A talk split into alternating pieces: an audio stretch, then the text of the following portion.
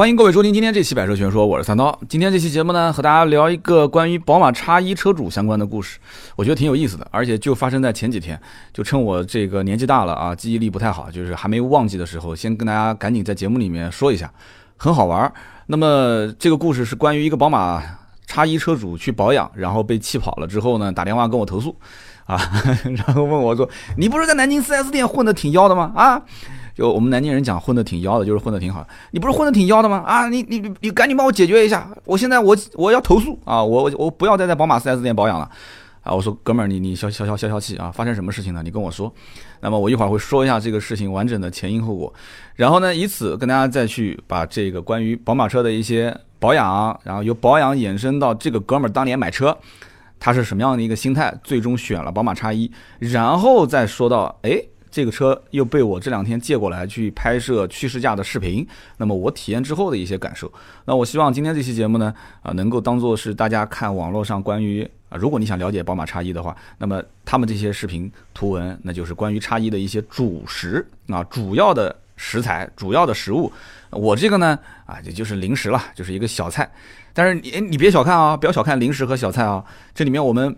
讲一个这个，呃，跟车不太相关的一个理论，有没有发现长得特别漂亮的小姑娘啊，总总是身边会，啊，被一些长得特别丑的，甚至又丑又没钱的一些男生啊，被他们所，啊。搞定，然后长得特别帅的男生呢，旁边的女生又有的时候啊，你看啊，这男的长得那么帅，我的天哪，这旁边这女生怎么就长这个样啊？而且这女孩可能她也不是那种什么很有钱的家庭背景，那他们到底是因为什么呢？真的是因为爱吗？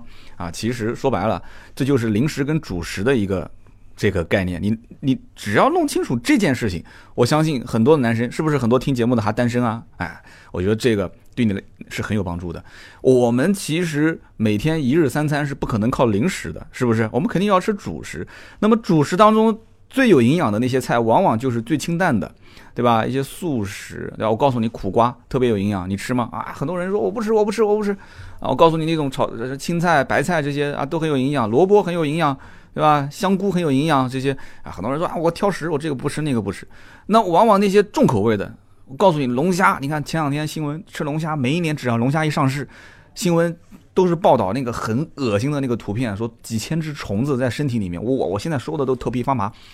但是，往往就是什么，就零食重口味的，它就反而是让人觉得欲罢不能。我也知道它是有害身体的，吃了对身体没好处的，但是为什么欲罢不能呢？大家好好想一想这里面的点。所以呢，这个坏男生啊，他其实就是零食，讲白了。他就是重口味的这些对身体没有什么好处的啊，这些食食材这些吃的东西，那么 这个好好好先生呢啊，给发好人卡的这些呢，说白了它就是主食，它就是特别有营养啊，就是清淡的这些 素食。嗯嗯，女生也好，长得特别漂亮的女生也好。她本身她有她有足够的选择权，她在她当有足够的选择权的时候，她会选择吃那个平淡无味的嘛。等她玩够了时候啊，就像我还是好好成个家吧。玩够的时候，她最终会选择说，我找一个这种啊可以养生。养生说白了是什么时候养？就是你身体开始发现有问题的时候，没有以前那么能扛的时候，这个时候你才考虑养生，才考虑到说啊，我不能再去吃那么多零食了啊，不能再吃重口味了，是不是？我相信可能九五后啊，听到这一段可能没什么感受，他听前面那一段有感受啊，就怎么变成一个坏男生啊，怎么变成一个这个这个。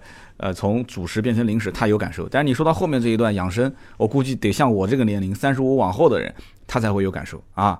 所以今天这期节目呢，我开头讲了一段废话，但其实不是废话，就是说今天这期节目我们不是从宝马叉一的这个主食的角度，我给你做一道主食让你去吃，而是从零食的角度，从一个可能是下饭的小小菜的角度，我们去聊个故事，好不好？啊，希望大家不要说我啊三刀多啰嗦啊，这个说的都是废话。前段时间呢。啊，我们的这个摄影团队啊，我们摄影师他跟我说了一件事情，他说三刀这个最近有有有有一个事啊，比较着急啊，这个也有我的责任。我说这什么事情你说啊，只要不是那种无法挽回的错误，对吧？什么叫无法挽回的错误？你前段时间三万多的相机加镜头摔地上啊，这么悲惨的事情，对吧？我当年啊遇到这个事，眉头都没皱一下，是不是？还有什么困难能难倒我们？是不是？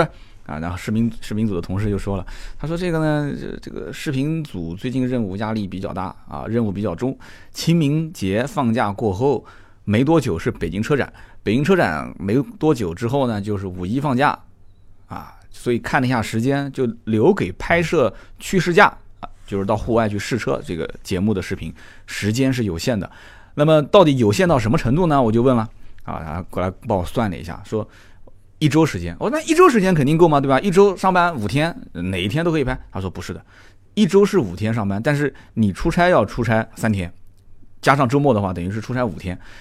那么就还剩下来两天，剩下来这两天呢，其中一天是拍领克，因为我们一个月是播两期嘛，月头一期，月中一期，一号和十五号更新，其中一天是拍领克，那么也就是说还剩下唯一的一天，那说帮个忙，说你赶紧去接个车。啊，赶紧去接个车。我说我的个天哪，那就是没得选了，不就是没得选了吗？就是说四月的那一天时间，无论是下雨、刮风、下刀子，那天都得去拍。不就这个意思吗？而且一定要借一台车，那天必须是这台车能过来，因为我们的车都是跟朋友借的啊，有的是跟现在也会跟 4S 店借车，也都是我的关系啊。所以我当时我就我就叹了一口气啊，我拍拍他的肩膀，我说可以可以可以，借车的事情交给我啊，刷我这张老脸。但是呢，加班的事情就只能靠各位兄弟们了，是不是啊？那么我们的视频每个月是拍两两期啊，两辆车。那么一般情况下，我们都是会提前半个多月定。啊，提前半个多月跟身边的朋友去打个招呼，但是一般情况下，你就像我现在跟听友、跟在座听节目的人，我跟你去借车，你半个月前你能知道后面用不用车吗？所以这个时间还是要稍微灵活一点。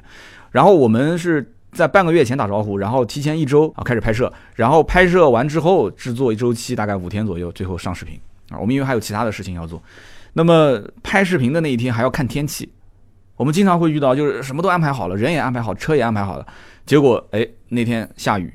下暴雨，对吧？最夸张的那一次是下暴雪，南京最大的一场雪。结果那一天安排要拍这个长安的逸动，大家还看过那期视频啊？啊，拍长安的逸动，那画面人跟车都是模糊的，为什么呢？因为镜头前面全是雪，是不是？那期视频大家可以真的可以好好的回味一下，为什么呢？因为日期不能改啊。因为首先那个视频是个商业，就是大家所所说的充值节目，充值节目，那商家那边要求上上线的时间是定的。那么往前推嘛，上线时间是定的，制作时间也是定的，制作时间是定的，拍摄时间也是定的。然后那一天我们接的是 4S 店的车，所以 4S 店的车子还要那个车又是款新车，他经常去做展览。我们拍完第二天拉出去就是去做车展，呃，能给我们腾一天时间就不错了。因为这车很多客户要过来试嘛，你试不到车他就不买，所以对他来讲其实也是损失。你拍的视频好不好，又不是说给他这一个店做宣传，是不是？所以呢，日期不能改。试车呃借车的时间不能改，然后那天还请了个女演员，长得也挺漂亮的，大家都看到了是吧？这女演员也是帮个忙是过来的，所以她的时间也不能改，只有那天有空也是提前约的。车的时间不能改，人的时间不能改，你不能跟老天爷讲说，哎你那天你别下雪啊，你别下，那天我要我要拍车，这那你你是老天爷，他是老天爷呢？你说是不是？所以时间不好调。那这次我们去拍摄领克零一啊，是拍的是前一天，那么后一天。我本来也有其他的事情，但是这么一算，那对不起，要往后延。第二天要拍这个车，拍什么车呢？我当时就在想，我说这找谁呢？是不是一定要那天是能空下来的时间？那还是要找身边相对熟悉一点的人。那么其中啊，我就找想找我的表哥，因为表哥刚提了一辆这个雷克萨斯的 RX 啊，结果我就给他发一条信息，我想自己家的亲戚嘛，对吧？关系这么到位的，我说我说老哥啊，我说你这个雷克萨斯 RX 车子安排一下啊，我。清清明节节后我要拍，老哥就回了几个字啊，车概不外借啊，我说好漂亮啊，这嗯这样子拒绝我，我觉得反而好，为什么呢？因为表达了你的立场嘛，对不对？我我我表哥也是真的说话很直来直往的人，我喜欢这种性格啊，没没问题没问题，因为你要换作是问我借车，我其实也是这种感觉，对不对？你要问我借车，我车跟人走，对不对？你要如果说你。我而且是新车，它才刚提一个星期都不到，对吧？我把他车开走，说实话，有的时候一点小划痕什么的你也说不清楚啊。所以他说，哎，车概不外借，所以这车黄了。那黄了怎么办呢？我正在一筹莫展的时候，来了一个电话，啊，我一个兄弟，一个这个发小，就从小玩大的，打电话给我，气呼呼的，就是我节目开头跟大家说的这个男主角登场了啊。他跟我说，他说三刀，我跟你讲啊，我跟你投诉，他你南京混的不挺妖的吗？啊？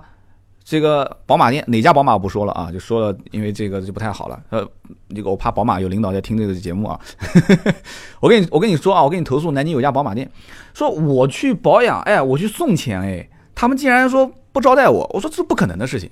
我说奔驰、宝马、奥迪，我说我我在奥迪待那么多年，这个你说跑过去保养不接待，这个太夸张了。他说，哎呀，是这么回事，我要把钥匙丢给他，丢完我现在手上还有其他的事，我打个车走，然后等我下午把事办完了，我回来拿车。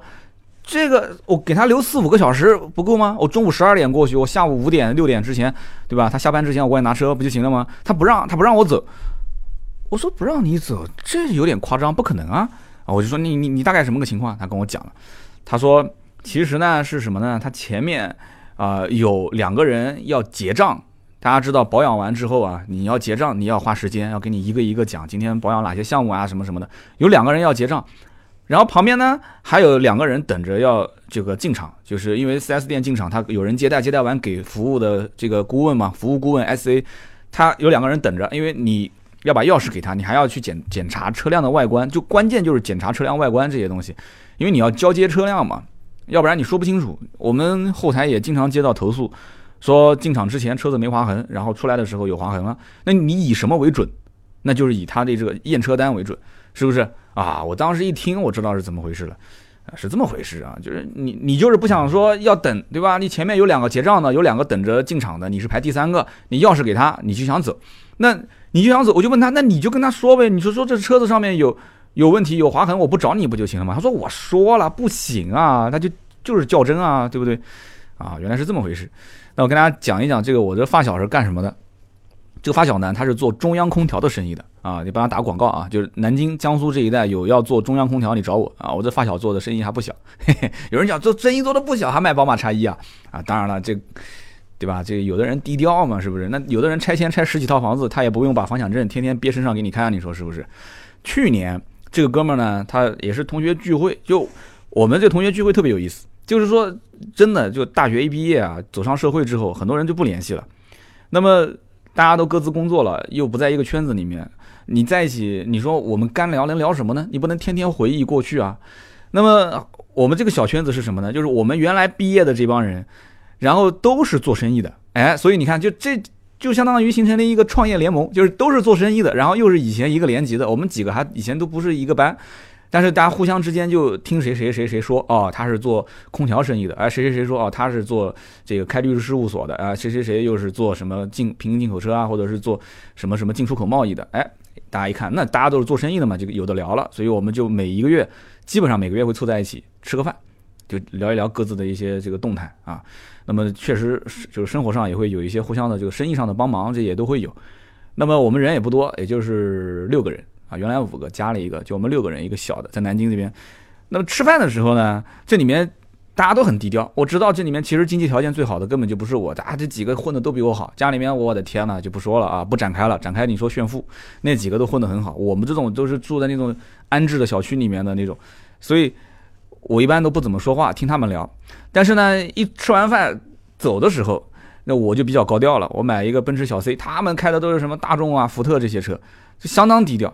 啊，雪佛兰这些车，所以说我你想，我以前节目里面经常会说这件事情，就是买车的这种需求都是被刺激出来的，对啊，他们没有跟我同学聚会的时候，我估计他们至少再过两三年换车，结果跟我们同学一聚会，哈哈，哎，就我这么一开，大家就开始调侃我了，哎呀，混得不错啊，这个，我说这怎么混得不错呢？这车子打完折二十来万。对不对？而且我还是贷款买的，没钱，就是为了硬撑，就是为了硬撑个门面嘛，对不对？而且就像我们听友经常留言的说，三刀你天天讲这车，你讲的车，你你觉得撑门面了吗？我觉得你这根本就不是什么好车，对我也是这么认为的。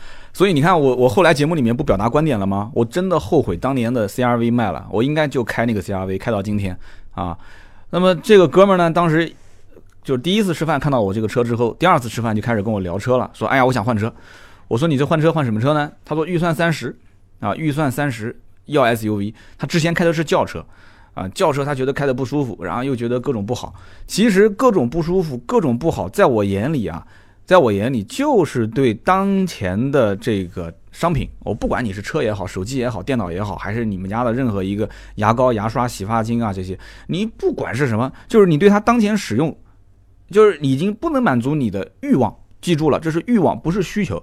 你说解决你一个刷牙的事情不很简单吗？解决你一个洗头发的问题不也很简单吗？但是只是在某个点上啊，没有解决到你的这种欲望。比方说啊，你可能你洗头发觉得，哎，这个头发洗完之后怎么有点枯燥啊？你看潘婷的广告，哦呦乖，潘婷柔顺买回来是真的柔顺吗？对不对？你买个护发素揉一揉，那头发不更顺吗？啊，那你要如果说刷牙也是一样的，你跟刷来刷去觉得牙齿不够白啊，一看那个牙膏管美白，你买美白哪一个美白牙膏真的刷完之后牙齿变白了？我到现在都没想通这件事情啊啊，什么护牙龈的，又这个那个的，我觉得真的你牙齿该疼还是疼，所以它都是一种，就是对于你想解决这件事情，对于你想花钱能解决掉这件事情的这个欲望，刺激掉了。啊，刺激到他这个点了，所以他跟我讲，我三十万我要换车。我说你换什么车？我要换 SUV。我以前开的不舒服，我要空间大一点，我要这个品牌好，我要这个将来开出去。他不是做中央空调的生意嘛？他到处跑工地啊，他做工装啊，也有家装。他见客户啊，对不对？见客户打个电话问，哎，说，哎，张老板，你你你你在什么地方？哎，张老板讲说，呃，讲了半天，他明明知道那个地方在什么地方。他说，哎呀，你能不能出来帮我帮我指个路啊？哎，他说行行行，我出来帮你指个路。哎，下来了，下来一看，一看，哎呦，乖，开个宝马嘛。其实他要的不就是这个效果吗？是不是啊？以前开的那个车，他可能不好意思打电话说下来说指个路啊，这个只能讲说自己去问 问小区里面的。哎，不好意思，兄弟，我想问一下啊，这停车场在什么地方啊？现在可以打电话了啊。所以说啊，有的有的人可能会觉得三刀你肤浅，对，但我讲的就是这么一个现象啊。你可以说不肤浅的东西，我们可以把它提升到非常高的品牌高度、操控，对吧？然后尊贵啊，然后很多的东西。但是你从实际层面来讲，它只是一个商品，很多人他买的是一个认同感。就这么简单，所以这哥们儿他天天跑工地，啊，天天跑各种家装工装的一些这些场所，他就明确跟我表示，我买这个车就是撑门面，我就要撑门面。但是关键问题是你得要在我现有的这台车的基础上改善。那么 SUV 在他来看的话，是改善了他的这种坐姿啊，驾驶的这种感受，改善了他的这个后备箱的空间、后排的空间。所以他不会买小的车，他一定要买稍微空间大一点的车。平时呢，呃，接送女儿上学放学，然后。剩下来的时间就是一个人开，因为他老婆也有车啊，他老婆最大的爱好是打麻将，他那个车估计一年也开不了几千公里，所以这个哥们儿，你看他的需求点和我的需求点有类似的地方，也有不相似的地方。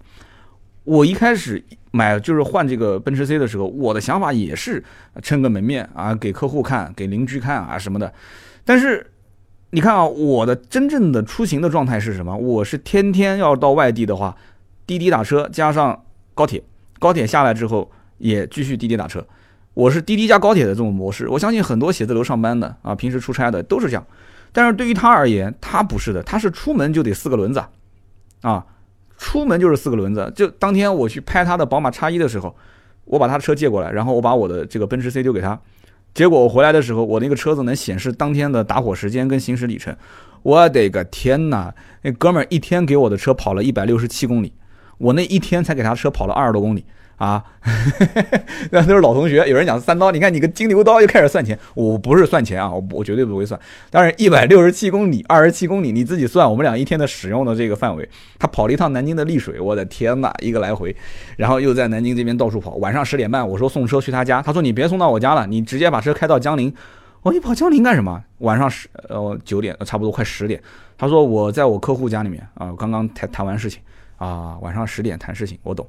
后来我就把车开过去送给他了。他一天就到处跑，其实这是好事啊，对不对？人家讲叫货如轮转，什么叫货如轮转？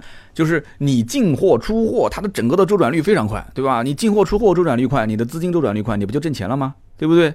所以这个哥们儿他的车轮转的越快，他挣的越多。所以他这公里数，我当时猜啊，他一年开将近三万公里啊，应该赚了不少。他如果一年开一万公里，我明年把他车拿回来，他的车子如果开不到三万公里，就说明这个人生意可能做差了，嘿 嘿啊。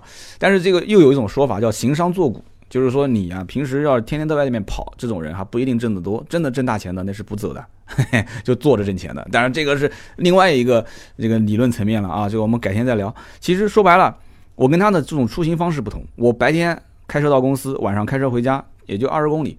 然后出门都是滴滴加高铁，所以我的车一年开不了多少。我平时还有一些私家车，还有一些我收的二手车，所以我的车三年了，再过三个月，我的车就整三年了。我到现在为止，车子没开到两万公里啊！我的后备箱放了这个火花塞，就是上次保养的时候，那哥们儿跟我讲的，说你下一次保养，就呃，他说你的车两万公里整的时候，你记得要去把这个火花塞给换了。你放到现在，我到现在还没换，还没到两万。其实我挺羡慕这些开车开得多的车主，为什么呢？因为你一台车你不开，它放着也是折旧，它开着也是折旧，对吧？你像他这种一年开两三万公里的，这个使用强度啊，在我看来是正正好。所以这个车将来二手车对于它的公里数的保值啊，它没有任何影响。它三年开九万公里，你像我们正常二手车，一看这个车三年开不到十万，我觉得很正常，很正常啊。那么你要像我这样说，三年才开了不到两万公里的，那你说正常不正常？正常，那只能说明这个车子可能车况更好。就是说，呃呃，上下班开，然后平时不跑长途，就是一个都市小白领的一个正常作风嘛。那这种车辆如果保养又在 4S 店记录完善，也没有过理赔啊，那这种车子相对来讲能够增值一点点，但是跟这个车子三年来的使用率。你如果不使用它的贬值率，你和使用了它的正常贬值率，你按照这个比例来比的话，那是不划算的。对于这个车主来讲的话是不划算，肯定是用的多好嘛。但你要如果是用的太多，那也不好。你像有的车一年开可能六七万、七八万，一年开将近十万公里，那太夸张了，那太夸张。那出租车一年开十万公里啊，一天开个三百公里，那就有点夸张了。你一年开个六七万、五六万，这个是算略多的。就大家普及一下这个里面的点，两三万是一个正常的使用强度，所以我真的是挺羡慕他这种使用的这个这个强度的。那么你说我天天不开，万一要再下一场大雨淹一下，那不更惨吗？是不是啊？老铁都懂的啊，就不要再往下说了，都是伤心事。那么那天那哥们跟我发火，就是因为这 4S 店服务顾问不让走啊，一定要检查完车签完字才能走，但是呢要检查车签字得排队，排队大概在半个多小时，这哥们不愿意等啊。那么作为我来讲，你说这个电话打给我，我应该怎么处理？我是不是应该说啊，行，兄弟，你放心，我给他们那个服务总监打电话啊，然后我来跟他讲，就是不要按流程走了，你直接把车丢给他，出什么问题我给你中间做担保。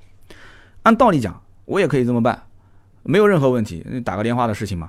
但是关键问题是，他会养成一种习惯，就是说我来保养，反正找个人，这也不用验车了，直接丢给他，然后车子就直接去去去去做了，下班回来拿车就可以了。但是这件事情，你只要一养成习惯，会产生一个惯性，而且这里面会出现很多的一些，我们知道帮人啊，有的时候会帮倒忙。什么叫帮倒忙呢？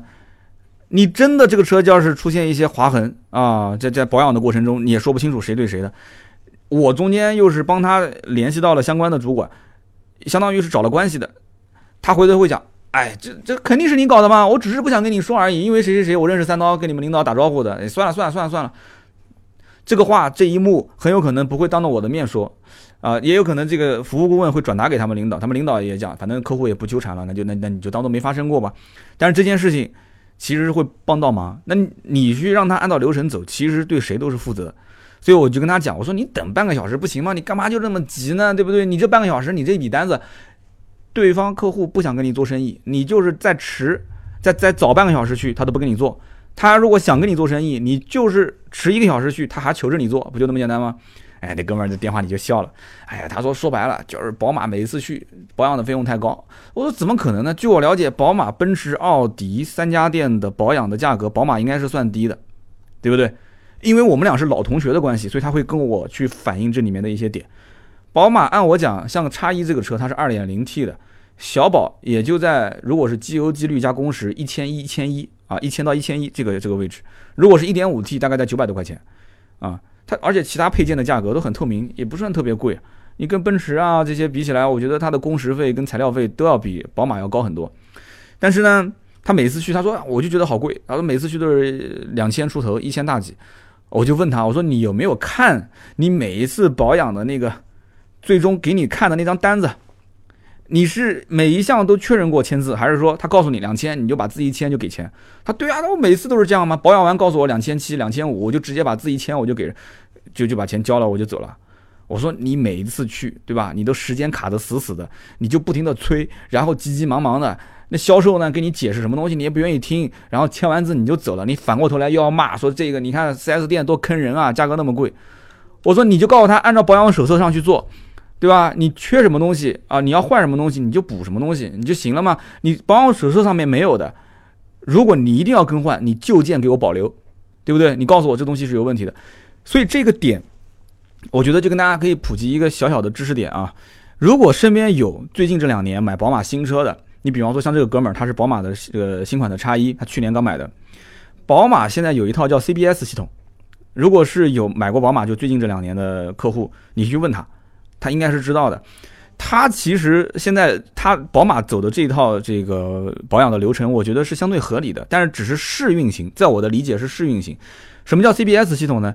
它是通过集成于这个互联网的驾驶系统当中啊，然后它有好多的传感器，它是把这些硬件的磨损情况，它根据气候啊，根据你使用的公里数，根据你使用的强度，它会去记录这个车辆实际的这里面的零部件的磨损状态，然后把这些信息给到这个处理器，然后系统给你一个提示保养周期。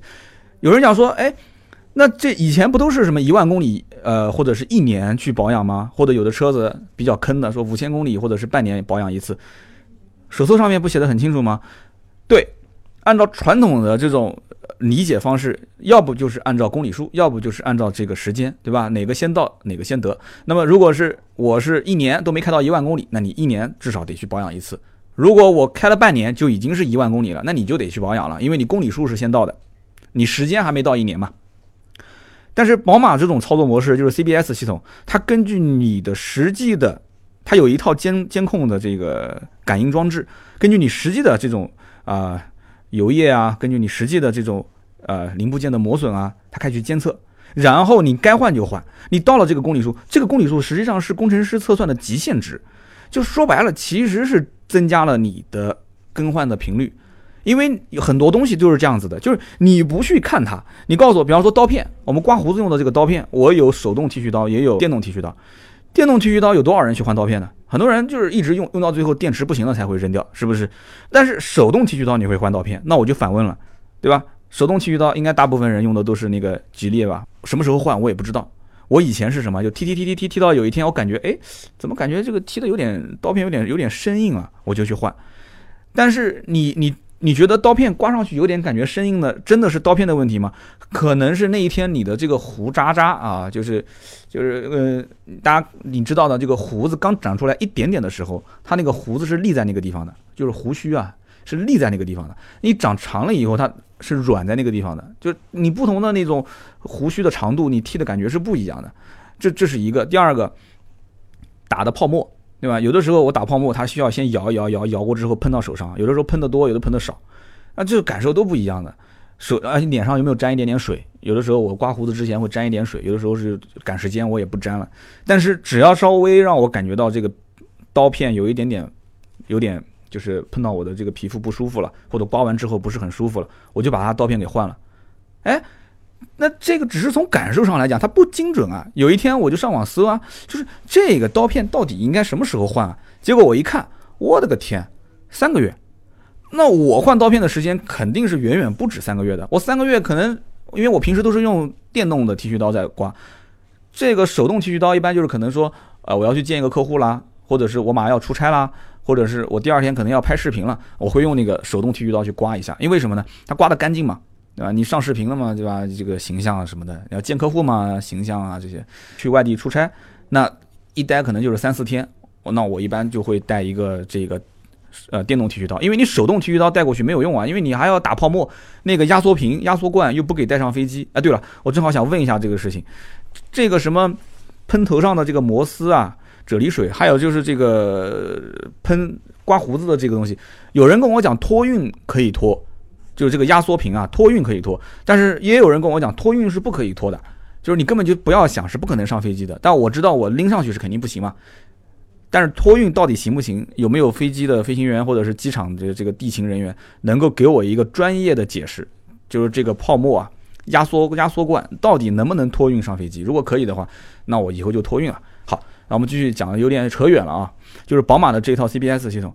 就是它这套系统，其实就是你如果不去看它，不去关心它，你只会在一万公里或者是一年的时间快要到了，我去保养。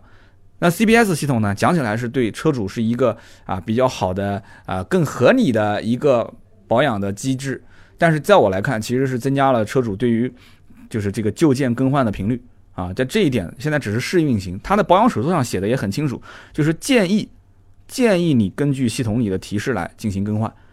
那么，所以现在你看我这兄弟是不是听建议了呢？我这个兄弟根本就没有听建议吗？对不对？他就是反正到了时间，到了公里数，他就去换了。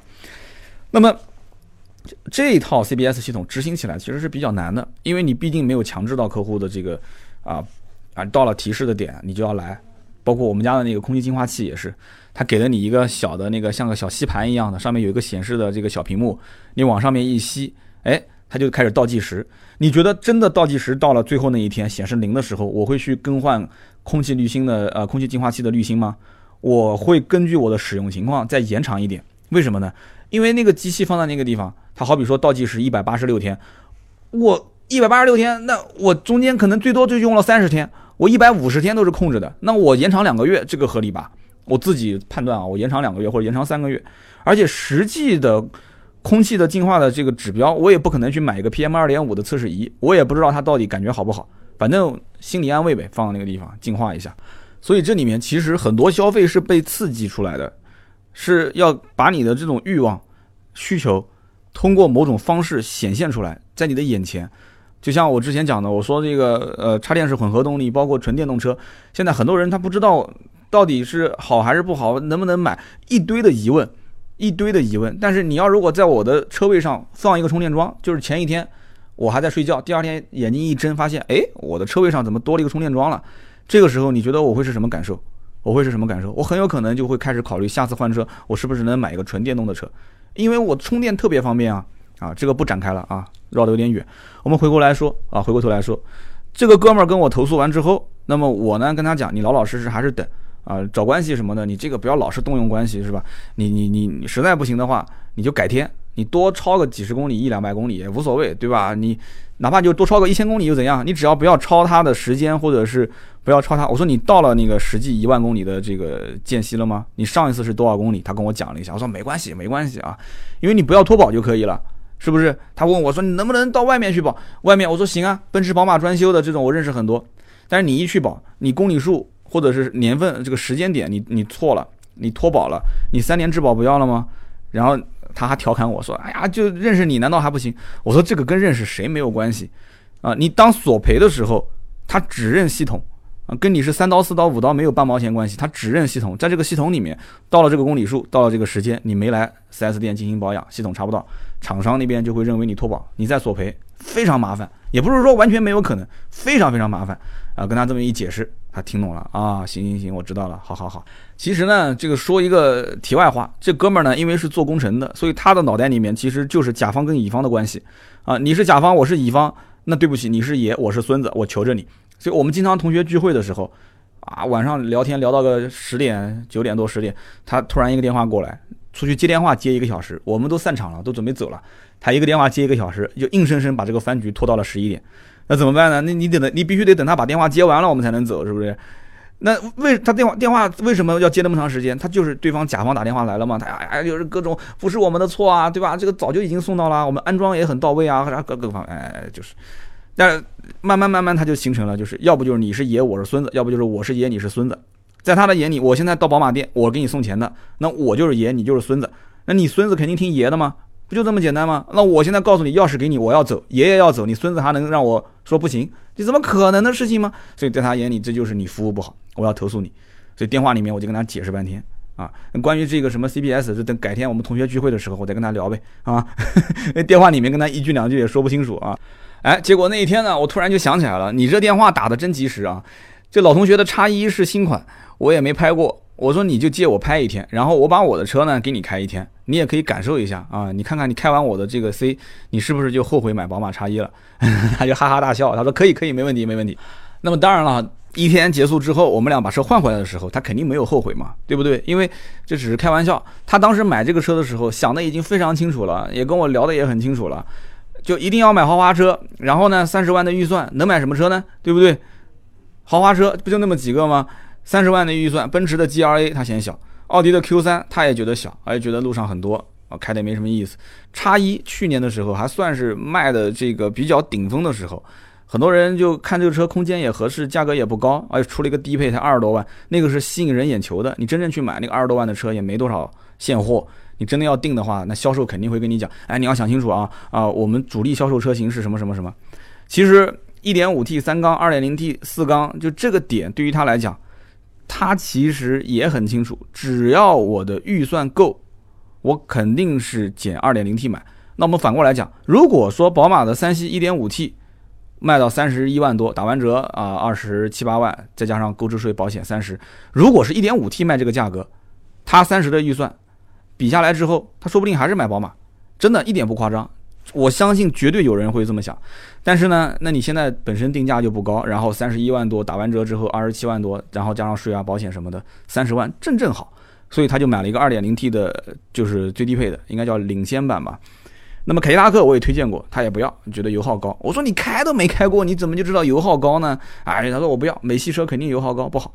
所以你看，很多的这个品牌他也很为难，就是它的这个品牌形象啊，也不知道是从哪一个事件，或者是从哪一些车主开始，就传播开了一个公认的一个就像品牌基因一样的东西。它可能也在改变。你像凯迪拉克现在就一直想改变自己油耗高的这个形象，但是呢，没办法。你就在客户买车的那一刹那，这个标签已经被贴上去了，很难撕掉，啊，很难撕掉。我当时叉一刚上市的时候，我好像节目里面曾经聊过的，我去试驾 1.5T，其实那个 1.5T 给我的感受还不错，这动力也很好，虽然是个三缸啊，也会有些抖，但是这个抖与不抖啊，其实它是相对的啊。就像我们这次拍那个趋势价的视频，明天十五号，呃，十五号是易车网首发，因为这个视频是签约了易车了，然后其中有一个段子是这样子的。我们模仿这个销售会提出这个吐槽嘛？一点五 T 三缸是不是抖动？然后我是演的这个销售嘛，我是这么说的：我说船在河上帆在动，我请问是水动还是船动还是帆动还是风动？到底是哪个在动？啊，我重新说一遍啊，船在河上帆在动，是水在动，船在动，帆在动还是风在动？销售讲完之后，这个客户就一脸懵逼的表情，然后我就告诉他错了。其实都没动，是我们的心在动，是不是？心在动，那你要这么讲，地球还在动呢，你有感受吗？啊，我知道很多人听到这一段就要说了，说三刀你这就是对吧？就是一本正经的胡说八道啊！我喜欢啊，这个我也喜欢啊，就是这哥们儿他选宝马叉一，说白了就是把所有的产品的缺点放大，完了之后呢，根据自己的需求去装到宝马叉一的产品优点里面。完了之后觉得说，哎，这个车适合我，那不就这么简单吗？又很复杂吗？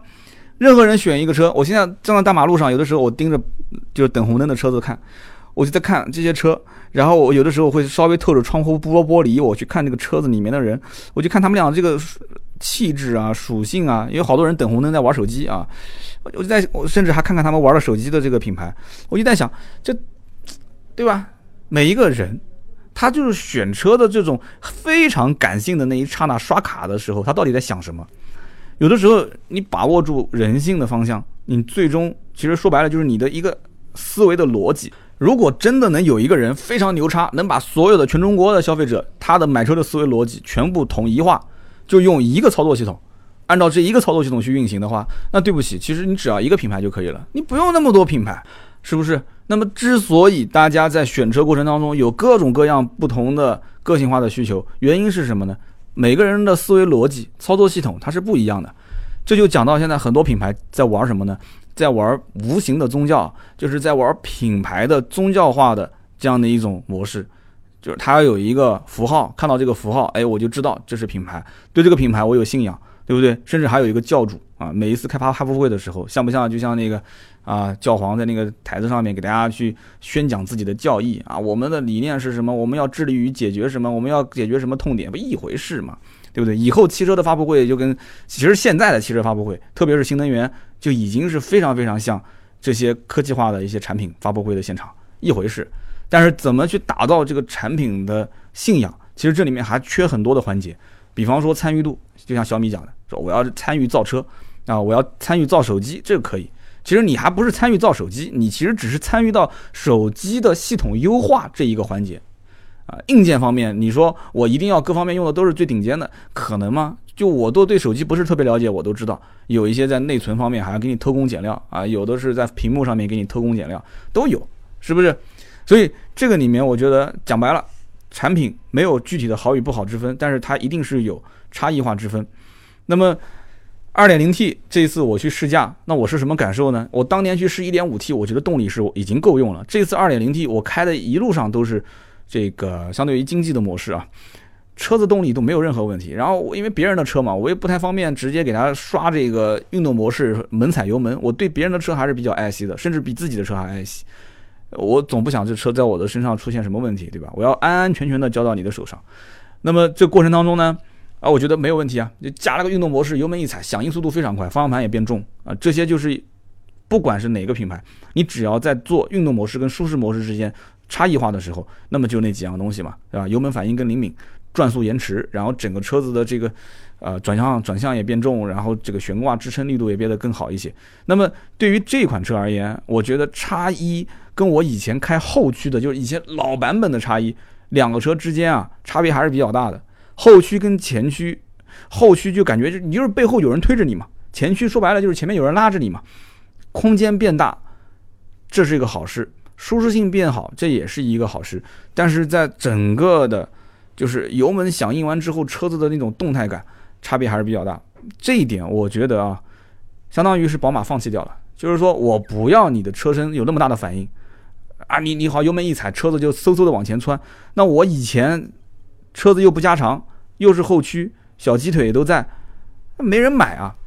那我当年我卖 Q 三的时候，碾压啊！你只要是对比宝马叉一，三句话直接带你搞定，对吧？内饰比较糙，是不是看到了吧？然后又是一个卖了那么多年的老款，对不对？我这是新款 Q 三，我我我整个车子的空间配置、造型都比它好啊。完了之后，你说操控好，什么叫操控？我们俩把车开出去，你觉得操控好在什么地方？你跟我绕个桩，还是比一个踩刹车，还是比一个加速啊？我都不怕，是不是？啊，客户一听，他也不会真的跟你比啊，他跟没听说，哎，讲的有道理啊，我们就谈谈看优惠吧。啊，奥迪怕优惠吗？肯定是不怕的嘛。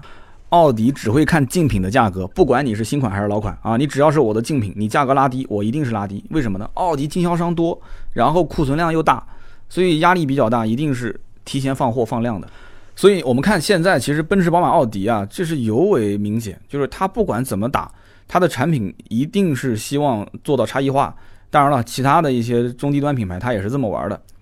那么这个差异化里面呢，除了所谓的什么科技感、豪华感、操控这些东西以外，我觉得就是品牌的这种类似于像宗教一样的，要让很多人觉得说我买你就是相信你，就是对于你品牌的一个信仰。啊，这个信仰其实是跟这个东西，你说你像车评一样的讲这个车啊，这个地方有缺点，那个地方有毛病，我真的喜欢它，什么这些毛病都不是毛病了，我只认它的优点，对不对？就像宝马的，你说操控，你操控你到现在你可能连车上怎么去打开 DSC，怎么去关掉 ESP 你都不知道，对不对？那你天天就这么一脚油门开出去，一脚刹车停下来，你还玩啥操控呢？你说是不是？那么在这个过程当中呢，我们当然也不主张大家把 ESP 关掉啊，但是就是说这里面的很多的核心的点，你可以不用，但你一定要知道啊。我们呢，其实今天聊那么多，都是一些讲的是故事啊，题外话，也希望给大家仅仅是作为一些作为一点点的小小补充和参考啊。你像我今天讲的这个宝马叉一，大家如果仔细看那个视频，能发现那车上有很多的一些这个被撞击的痕迹。它的后备箱我们都不敢拍，它后备箱有一个非常大的一个凹痕啊，侧面也会有一些门板上凹进去的痕迹。第一个是反映这个车主本身就特别忙，他根本没时间去弄；第二个，他其实对于这些修复的费用以及是走保险不走保险啊，还是怎么样修复的时间长度，他都不了解，他不懂。然后他问我，我我也没看到车，我们俩也都忙。那天我看到了以后，我才发现，我这车简直就是一个战损级的车况。那个外形，我差点当天就放弃，我就不准备拍了。左边的门板，右边的门板，右边的一字板，后面的这个后备箱，我的天哪，都给撞了。那哥们儿他跟我讲，他说我倒车从来都不听雷达，我也不看这个倒车影像。我那你倒车你看什么？他说我只看两边的车子耳朵，然后看看这个后视镜。那你说你能不撞吗？他就把它当桑塔纳开，那你怎么办呢？但我这不是黑桑塔纳啊，就只是一个比喻而已。那么好，今天呢我们就聊那么多。如果想看宝马叉一的这期视频呢，大家可以关注我们的微信订阅号“百车全说”啊。微信订阅号是十六号会更新。那么如果你要想再早一天的话，你可以上易车网，因为跟他签了一个首发。那么订阅号更新完，微博这些我们都会同步更新啊，希望大家多多关注我们的视频节目。好的，我们今天节目呢就聊那么多，下面我们是互动环节。上一期节目我们聊的是什么呢？上一期节目聊的是关于中美如果打贸易战的话啊，车价会不会有一些变化，以及关税如果下调会有什么变化？我们来看一看大家的留言。第一条留言就是一位叫做 Jimtris J R M C H E S。这位兄弟讲说，进口车价格包括汽车的 C R F 价格、关税、还有消费税、还有增值税。关税只占汽车经销商进价的一部分，就算增加了关税，对最终价格影响不大。其实上一期节目啊，我看到很多朋友的留言，呃，其中有一部分的朋友留言讲说，三刀你会不会算这个进口车的价格啊？说你知不知道关税调整了百分之二十五，实际车价上涨根本都不止百分之二十五。那么这种说法是从何而来的呢？我觉得很简单，就是因为肯定是有一些兄弟们，啊，不管是看到了、听到了还是怎样，他是自己去研究的。就是说，关税只是所有的进口车价格的一个啊比较底层的一个影响的点。也就是说，我后来我不是在有一条留言的下面我写了嘛？就是你的，就他讲的这个 C R F 价格，就是报关价、到岸价、到岸价到了以后啊，再根据这个价格为基础。去乘上它应该征收的关税，对不对？比方说百分之二十五报关价乘以关税的税率，好，最后得出来一个价格。完了，这个基础还没结束，你在这个车辆啊，它根据它的排量大小啊，记住了啊，这是排量的大小，根据排量大小再去乘以它的一个消费税，这个很关键啊。消费税的这个税目，它的税率是。百分之一、百分之三、百分之五、百分之九、百分之十二、百分之二十五，然后百分之四十，这什么个概念？就是一点零、一点零到一点五、一点五到二点零、二点零到二点五、二点五到三点零、三点零到四点零、四点零以上，这个是消费税。你用你关税是基础的嘛，对吧？报关价乘以关税，完了之后再用这个报关价加上关税的这个总价乘以一个它的这个消费税的税率，那你得出来的这个就是你的消费税。都能理解吧？完了之后再用这个钱，你还没完啊！你还有增值税呢，对不对？增值税的税率是百分之十七，它是固定的，它不像消费税，它还要根据排量来。然后你根据你的报关价，再加上你的关税，再加上你的消费税，乘以百分之十七，这就是你应该是缴纳的增值税。这些都结束之后，你的这个车价才完整，才完整。所以上期节目我没有去花太多的时间去解释这里面的点，为什么呢？是因为你要如果按照这一套逻辑理论去算出来的钱的话，那对对啊，没没问题啊，百分之二十五的关税上涨，那你最终得出的价格肯定是不止百分之二十五嘛，对不对？因为你关税，你后面影响到消费税，你还影响到了增值税，是不是？但是你不能按照这个逻辑去算，为什么呢？你把一个市场的客观环境给遗忘掉了。如果这个车的车价真的上涨那么多，就不卖了，我为什么要卖呢？对不对？而且你完完全就是忽略掉了这个厂商啊，它的利润的这个层面。我不讲了吗？卖方是分两种人，第一种是厂家，你比方说像进口大众，进口大众，它的最就中国的最顶层的这个销售公司，它就是大众，应该怎么讲？就是大众中国这个品牌下面的或这家公司下面的。我说的不一定那么严谨啊，就是说大众集团在中国的一个大众中国公司，这个公司因为我们都合作过嘛。上汽大众也合作过，一汽大众也合作过。我们讲进口大众，但进口大众官方不允许这么说啊，叫大众进口汽车。这三家公司我们都合作过的，三家公司我互相之间的这个领导都不认识，互相之间都没什么联系啊。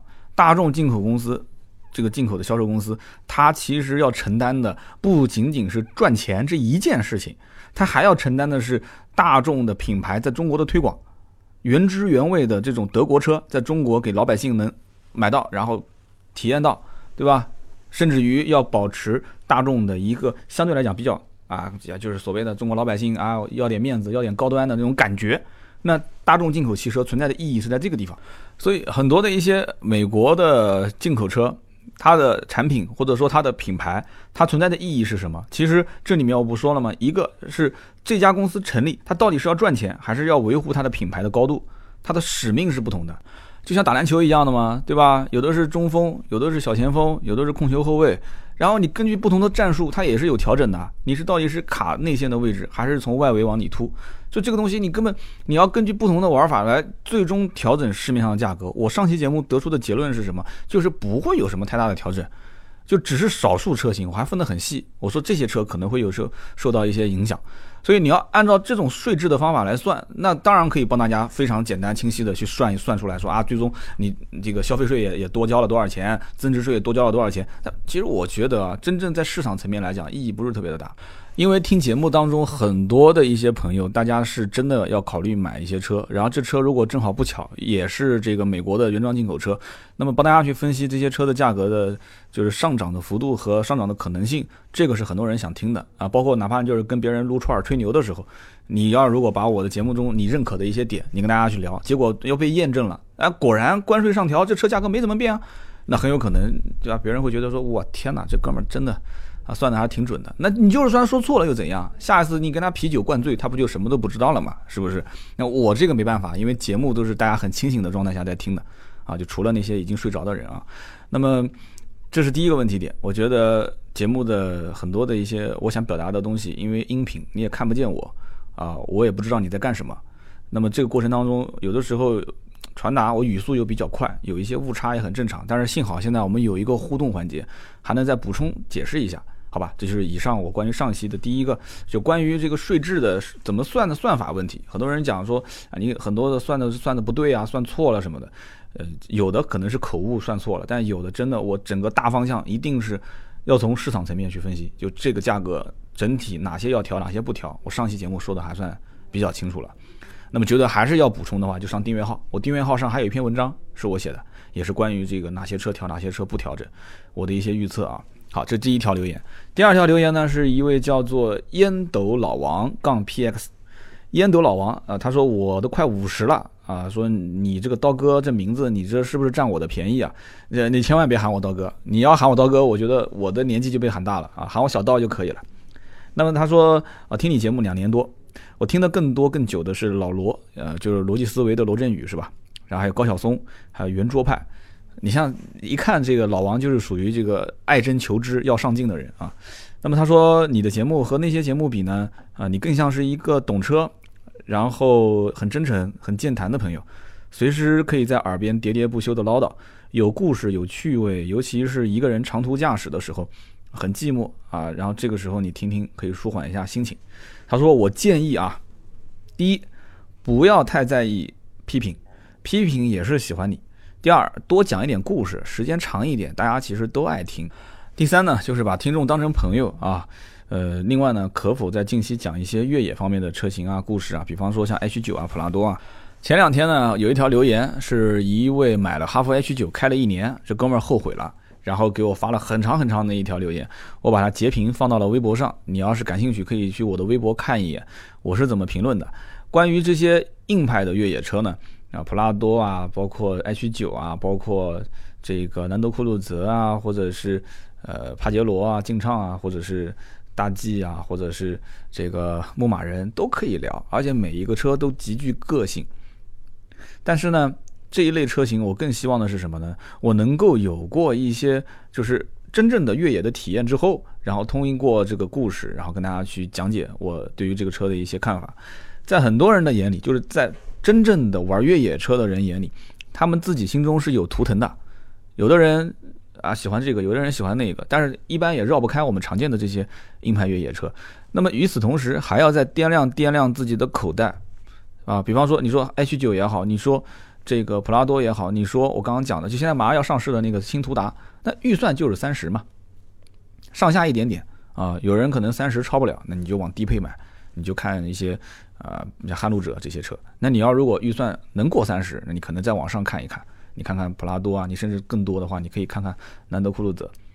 那么在这样的一个基础上，我做节目的话，硬派越野本身是相对比较小众，再加上做自媒体当中最能显示这哥们儿，哎呀，很很牛啊，这个哥们儿很有技术，这哥们儿很懂车，其实就是玩越野，而且越野这个层面带来的很多的一些这个经济利益啊。啊，就比方说全国最有名的两家，这个做改装的啊，一个叫鼎火，一个运粮，是吧？这两家老板身价都可能过上千万，都快上亿了身价。每一年不是为了这些事情，还是会打架，然后互相黑、互相扯嘛，是不是？那我们不要讲太远了，就某著名车评人的车就是在运粮改装的，但是又某著名车评人的车，他就是送到鼎火改装的，这为什么呢？啊，这里面到底出了什么问题呢？这里面其实有很大的一个产业的利益链在里面。那么，如果说仅仅是为了想增加一点点知识，那这个没问题。改天我请一个啊越野的大咖到我们节目当中一起来聊。这个我觉得是取长补短。我再怎么讲，其实我不是天天泡在这个越野圈子里面的，那肯定不行。这里面其实有很多很好玩的事情啊，我觉得取长补短嘛，对吧？那么如果就选车这个点，我相信还是能给大家一些意见的，好吧？那么接下来看下面一个叫做嚣张的中指 V，他说三刀，从你讲奥拓那一期开始，我就在听，一直到现在。我在非洲工作的那一会儿呢，生活很单调，每天夜里面就听你的节目入睡。现在这个习惯一直都在保持。讲了那么多车，其实和车最紧密相连的就是车险以及车险的品牌。他说：“我感觉啊，平安的服务确实不错，但是价格也比较高。其他的一些没听过名字的保险公司呢，价格很吸引人。”他说呢，我想问一下，就是到底这些就是车险的品牌区别有多大？大公司跟小公司之间啊，其实呢，我在之前节目当中只要提到车险，我一般都是推荐人保、平安、太平洋。什么原因呢？我相信看国民车顾问的朋友们，就是我的一个视频小节目啊，国民车顾问。我有一个小视频，大概花了五分钟时间，还扮演了客户，扮演了销售，也扮演了保险公司的人。就是我当时就想表达一个状态：保险还是认大公司，因为这个行业大公司的实力是比较强悍的啊。不管是从全国各地的定损点，呃，保险的这个勘察员，包括它的理赔的一套系统的完善程度，包括它的服务，这个不是说一家小保险公司。在短时间内靠价格竞争说上来就能上来的，这是不可能的事情。保险的理赔从险种的计算开始，到最终定价，再到网点的铺设以及服务这一块儿，这需要一个除了资金啊，还需要一个非常长时间的一个周期性的规划。我反正目前能看到的，包括就是全国各地啊，呃，4S 店经销商跟呃修理厂。甚至跟一些保理的代理商、跟大品牌的这些保险公司之间的博弈，跟小品牌保险公司之间的合作，其实谁都想把他们三个给干掉，人保、平安、太平洋嘛，对吧？谁都想把他们三个干掉。但是到目前来看，好像小保险公司它的份额只能是在夹缝中生存。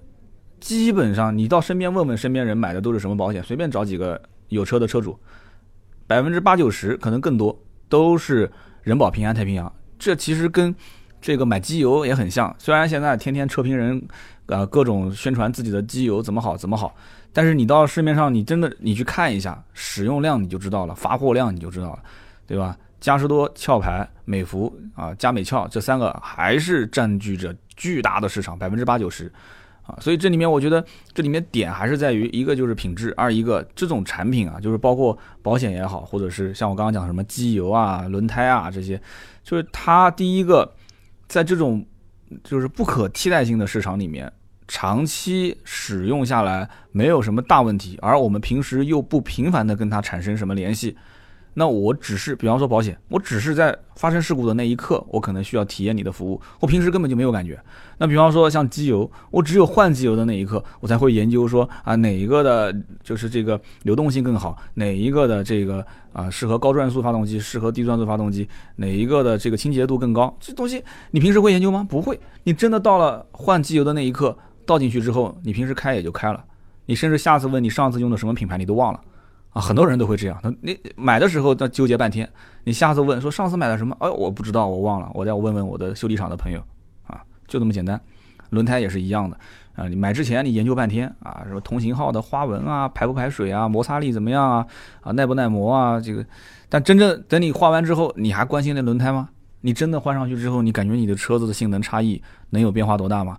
啊，最终其实导致你买什么东西的还是价格嘛。我看那个几个几个平台卖轮胎的这个价格便宜的，基本上都是销量排第一啊。所以大部分的人最终你消费哪一个保险公司，人保也好，平安也好，太平洋也好，还是说小保险公司，我觉得根据自己的需求来。就如果这个车你长期不到外地开，就在你本市开，然后这个车子呢，呃，怎么说呢？平时开的也相对比较稳当。没什么太大问题，对吧？你又是自己一个人开，也不会把车钥匙给别人开。在这个情况下，你说保个小保险公司，啊，如果说要是遇到了一些什么碰擦什么的，你也有时间去折腾。小保险公司无非就是什么呢？啊，就各种卡啊，就是要看现场，要照片完整，然后要各种跑，然后就是各种你给他提交资料审核，然后最终可能赔款速度又慢一点，但是钱肯定是会一分不少赔给你，这个没问题，对不对？手续复杂一点。然后呢要要求严格一点，啊，相对来讲赔款时间慢一点。那么大保险公司无非就是啊，可能哎一看哎，反正你看我们公司前两天两个员工的车都撞了，嗯，哪个品牌保险公司我就不说了，说了像打广告。有一个哥们儿最搞笑，去定损，定完之后当天回公司的时候钱已经到账了，车还没修好，钱已经到账了。啊，你别觉得夸张，很多保险公司现在都是这样，因为竞争很激烈嘛，好不好？那么今天呢，我们以上就是节目的所有的内容。我们最后中奖的三位啊，一个叫 J R M C H E S，还有一位叫做烟斗老王 P X，还有一位嚣张的中指 V。这三位一定要记得啊，点我们的头像，然后进去之后私信我联系方式、姓名、电话和地址，每人送一份价值一百六十八元的燃油添加剂啊，品牌是芥末绿，每人一份。好的，那么以上就是今天节目所有内容。更多的图文啊啊视频原创，可以关注我们的微信订阅号“百车全说”。我们下周三接着聊，拜拜。